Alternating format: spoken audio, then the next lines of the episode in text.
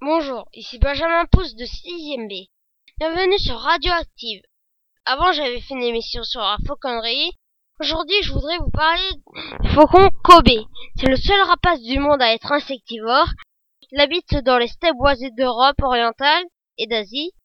Et il mesure à peu près 28 à 34 cm.